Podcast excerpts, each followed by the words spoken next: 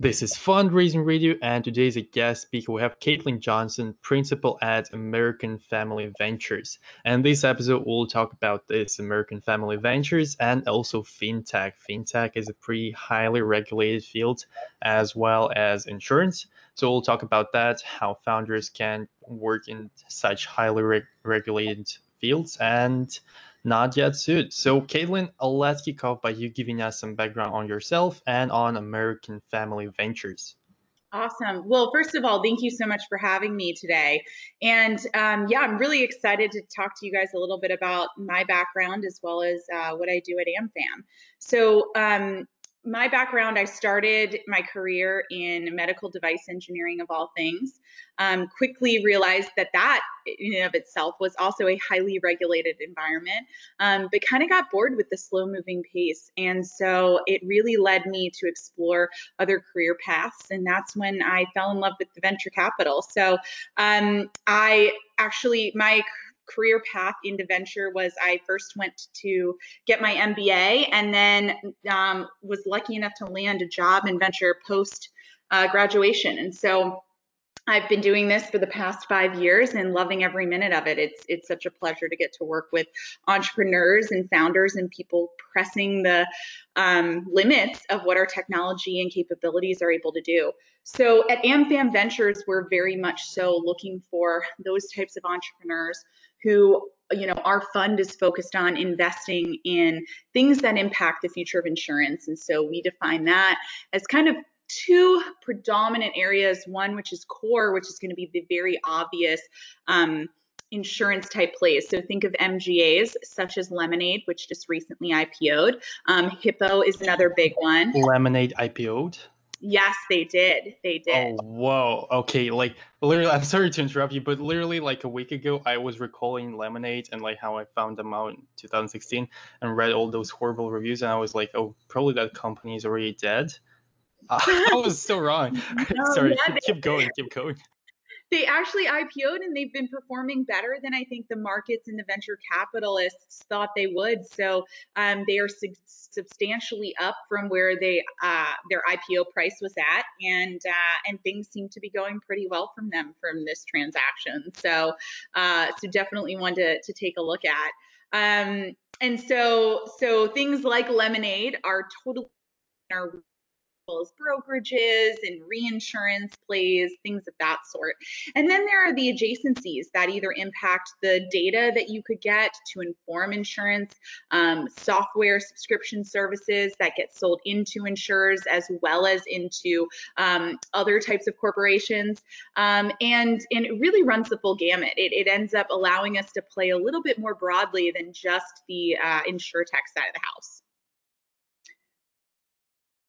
Mm-hmm. Got it. So, uh, is American Family Ventures like a corporate venture capital, or is it like a normal venture capital?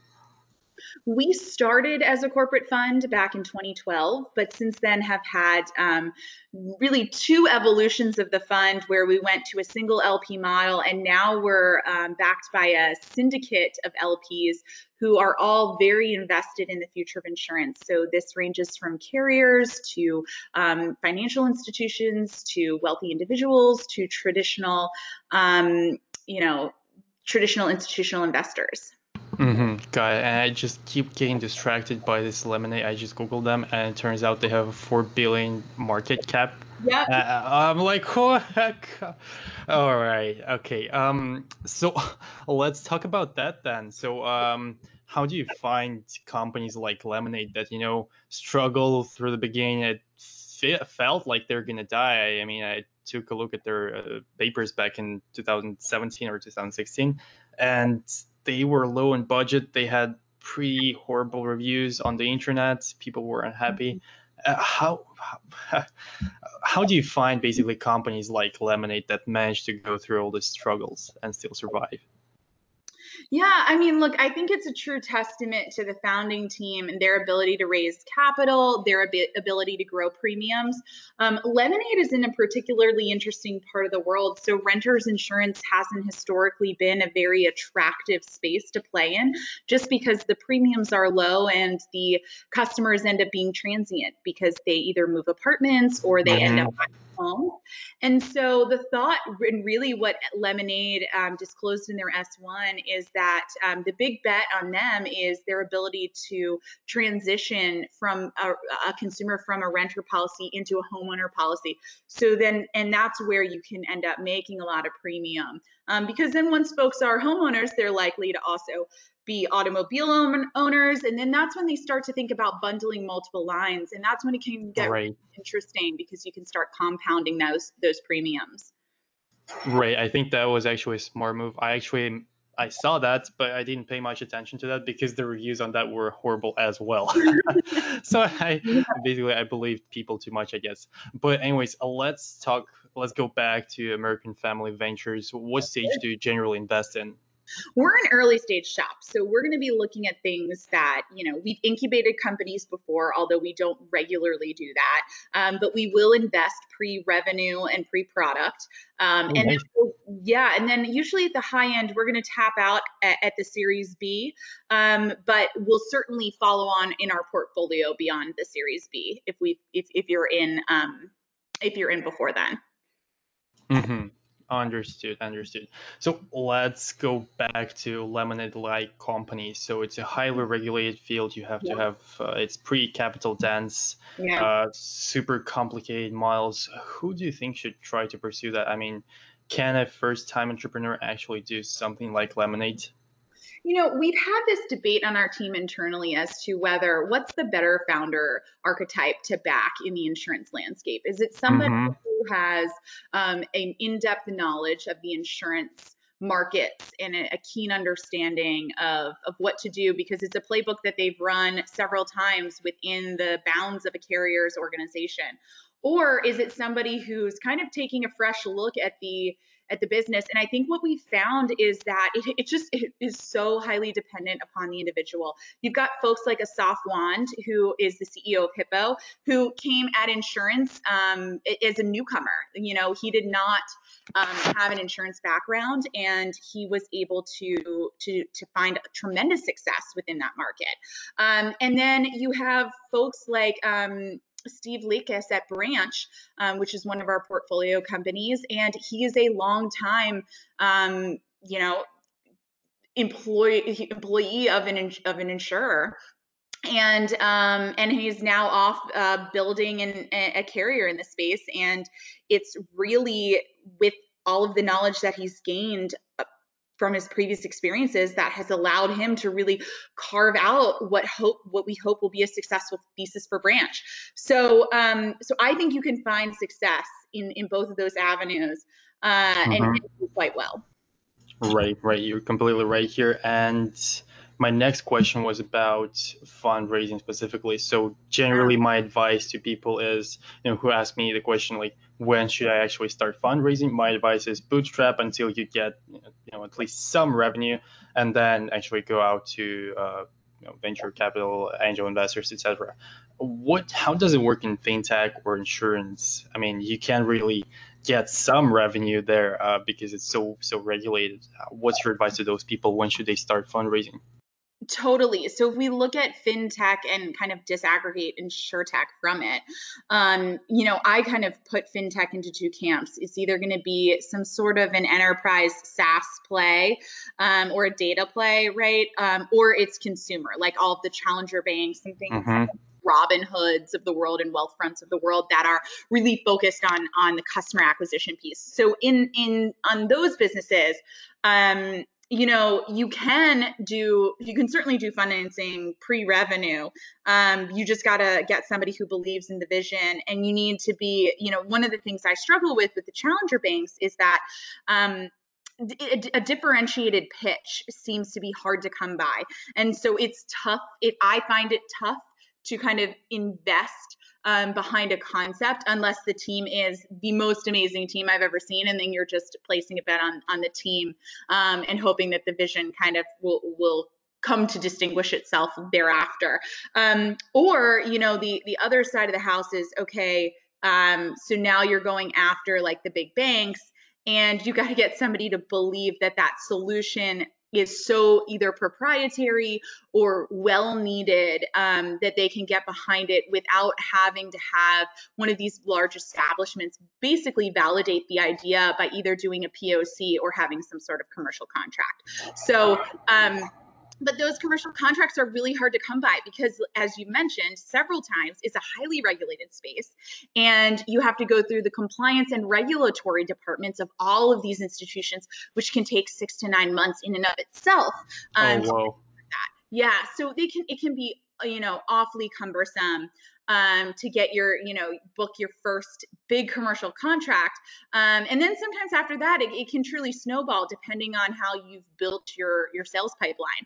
So I think, you know, it's really much uh, so much about the vision that you're painting, the validation and proof points that you're able to provide, and especially on the consumer front, um, how you're differentiating yourself and really what your go-to-market strategy is. Do you have some sort of proprietary way or interesting way to get at distribution.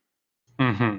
Right. So most of my listeners are first time entrepreneurs, and I bet some of them just have to work in insurance, or I hope that some of them work in insurance. Yeah. So, what would be your advice to someone, let's say, not taking like a, uh, you know, not someone who's an executive at uh, you know, State Farm or something like that. What's your advice to those people? How can they validate the idea that's in their head so they see some inefficiency, for example, in their company, but they don't want the management to take all the credit for it, and they just want to t- to make a separate uh, startup to solve that problem? What's your advice? How should they start this process? Yeah, that is a great question, and um, and, and one that we think about a lot. So I think that one of the, the interesting ways you can do that is rarely do I find that people get themselves into necessarily legal trouble because there's so many different types of consultancies or you know and regulatory hoops that you need to jump through. So the good news is it's it's unlikely that you'll have a an idea out of the gate and you'll launch it and you'll find out, oh man, this is highly illegal because there's so many checks and balances to make sure that you don't find yourself in, in those shoes. Um, so I think it's, you know, first I, I would always start with friends and family because look, people don't love buying insurance. It's not something you wake up in the morning and you say, man, I cannot wait to go insurance shopping. It's a product that you're yeah. forced to buy um, or you feel like you need to buy um, to provide some sort of protection if things were to go awry. So, um, so first and foremost, people, you know, when they think about ways that their life is enhanced, it's it's not because they have some great insurance policy, and it's not uh, a, you know the insurance brands are not brands that you interact with um, with high regularity like you would your bank. Um, so I think what's really important is to talk to friends and family and get a sense of is this the type of product that they would ever think about buying for themselves and under which circumstances?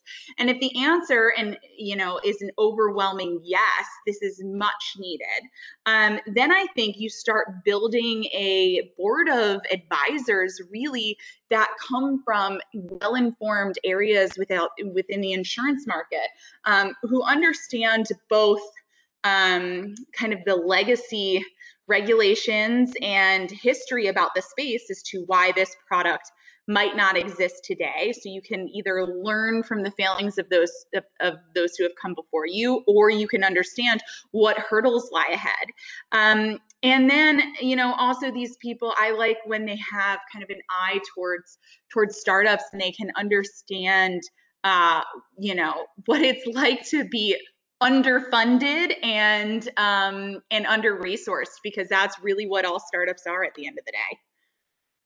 Right, absolutely. So speaking of resources, I'm getting back to this topic of you know uh, high barriers to entry. It's tough. I've seen, I mean, deep tech, uh, hardware, and all that stuff. It's super high uh, capital density, yeah. and it's really hard to break into those fields. How would you recommend just any founders in that you know high barriers to entry field get in there? Uh, my personal suggestion would be like try uh, some corporate venture capital. Maybe they could recommend you some good accelerator or incubator that belongs to a big firm or something like that. What's your opinion on that?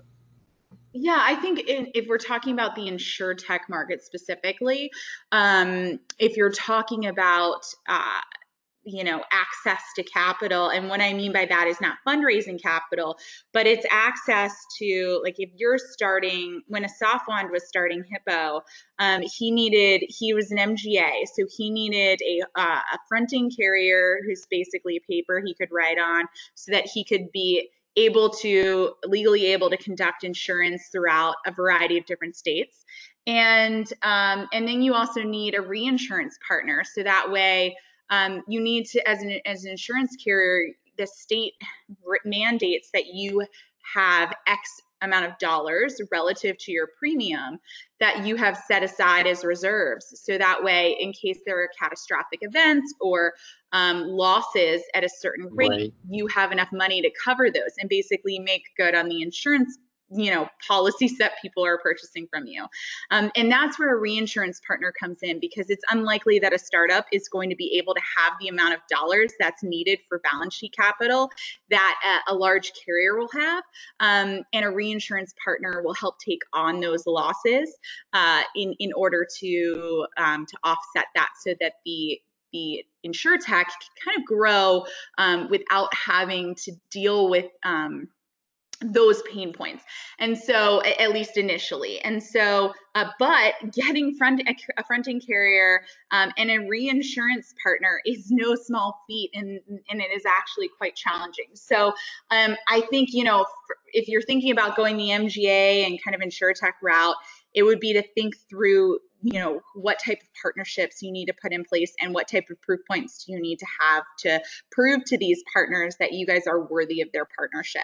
Um, and i you know i i don't think it's a terrible thing like accelerators like plug and play um, techstars they have you know insurtech focused tracks that uh, can get you connected with the right advisors and um, and the right folks. You know, I'd be remiss if I didn't mention Generator, which is another accelerator. They're based out of the Midwest. Um, it's one that American Family Ventures ha- has backed, um, and I think they do a great job. They've got they've got a lot of tremendous companies that come out of that program as well. So I think all of those are worthy of a, of a look um, and can kind of get you off on the right foot uh, they'll really more so help you with the tooling around how to get a startup off the ground versus insurance specific um, guidance. But um, nonetheless, I think all of that can be tremendously valuable as a first time entrepreneur. Mm-hmm. Right. So I feel like we're getting too deep into the tech here, reinsurance, MGMA, uh, all that stuff. let's get back to the more general stuff and let's talk more about American Family Ventures. So let's start with the simple question: What's your role there as a principal? What do you do? Yeah. So um, my job, I kind of put it into three or three to four buckets. Um, one, I'm there finding new deals for us to invest in. Then, um, as the deal lead, I am uh, so so to find the new deals it that incorporates like the diligence and i'm leading all those efforts um, and then once we've decided made the determination that we're going to invest i maintain the relationship with those portfolio companies and continue to help support them throughout their life cycle. Um, i then work on fund specific projects that will help us either perform better whether it's um, you know things that uh, setting up a data uh, portal so that we could you know get some sort of advantage or figuring out how to how to find better investments right? Things of that nature. And then it's really supporting our lps so um, I think that is a, a, a big piece of it when you take money from outside parties is figuring out how you can create um, value along with the alpha that you're driving from an investment standpoint.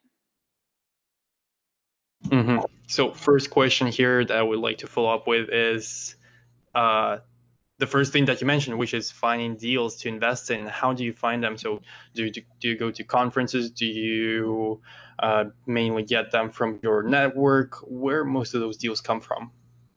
Yeah, I mean, look, I uh, I spent a long time curating a network um, of you know other investors entrepreneurs um, angel investors folks that sit upstream to me downstream to me um, you know reading interesting blogs meeting interesting people at conferences it's really all the like it's really tough to be prescriptive as to where a deal will come and you really will never know in venture where your next deal mm-hmm. will come from right. um, but it's just it's really good to have lots of stokes in the fire absolutely that's true um, and speaking of choosing the investment, let's talk about the pitch decks. What do you think are the three must-have points on the pitch deck?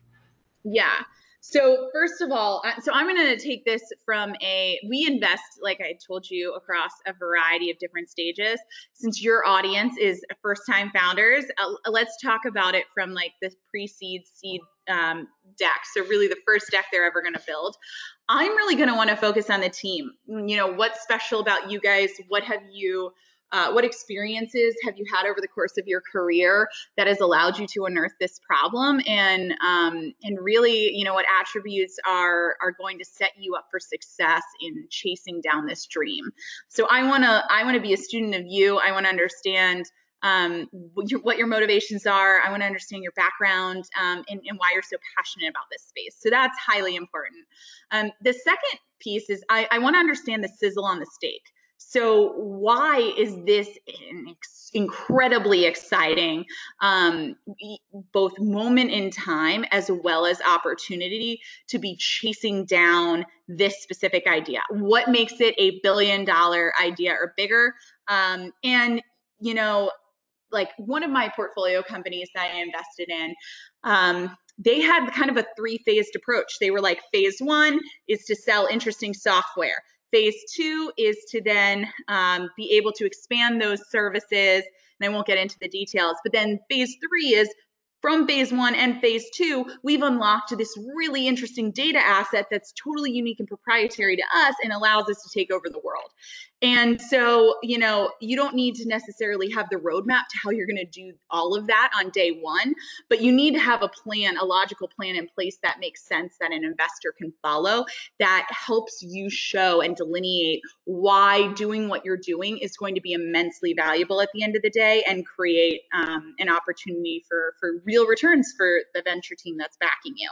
Um, so those what I would I would say are kind of the the two key ones. And then really for founders, um, I think it's it's having a keen understanding of the use cases and the market size. So I think sometimes um, the biggest mistake that I tend to see is that folks um, are chasing venture dollars for an idea that is a super valid idea, but really is better served as a lifestyle business or something that you can bootstrap and not have to raise venture dollars for. Mm-hmm. And best suited for that because you're not going to really be able to realize the venture returns because either the market size or the use case is so specific that it's not going to really be able to unlock um, massive funding rounds at later rounds. And that's totally fine. And it's it's also okay to raise from angels and kind of just stay the angel path for a bit. Um, but those would be kind of the the big things that I'd want an entrepreneur to have thought through before they're they're coming to pitch me.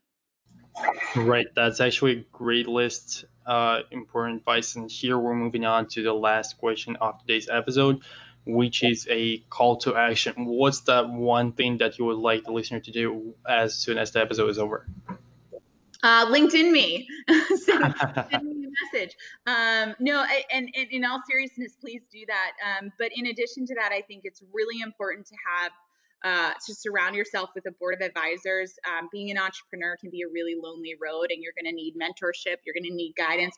You're going to need a shoulder to cry on, and you're going to need people to celebrate with you when things go well. So it's surrounding yourself with that support network that'll ultimately allow you to weather the highs as well as the lows. Um, and you know, I think that um, you know that that that's probably one of the the best pieces of advice that I can give. And and be relentless. You know, it uh, to be an entrepreneur, you've got to be scrappy. You've got to show hustle. Um, I kind of say this when we're hiring at our analyst and associate levels that I want to see somebody who's, you know, knocking down the doors of the startups to try to turn over every leaf and come to the interview with something interesting and proprietary to share with us. Because I know if they're mm-hmm. doing that for the interview process, they're going to do that when they're in the role. And that's the same thing that I want to see out of entrepreneurs. I want to see that hustle. I want to see that uh, tenacity. And so that would be my recommendation: is is do whatever you can to to you know you're gonna you're gonna ha- have the door slammed in your face a thousand times don't uh, don't be um, don't be ignorant to the advice that's being given to you there's sometimes you know really good advice but also uh, understand that um, everybody's gonna have their spin on it and you're the one at the end of the day who needs to believe in the vision and, and kind of be your biggest champion from day one. So don't let yourself get discouraged. Absolutely, that's good advice. And hustling is probably the key word here, I think. Yeah. you know, being the underdog, being hustling uh, in the startup field, it's the most important thing, I guess. So it's a good advice. Thanks a lot for that. I think that was a great episode on uh, you know, deep tech, uh, in, InsurTech. I never had those, so I'm pretty sure it was really interesting for all of the listeners, even those who are not in the field. So thanks a lot for that, Katelyn. I'll definitely leave a link to your LinkedIn in the description of this episode. Great. So please check it out, people. Awesome. Thank you so much, Constantine.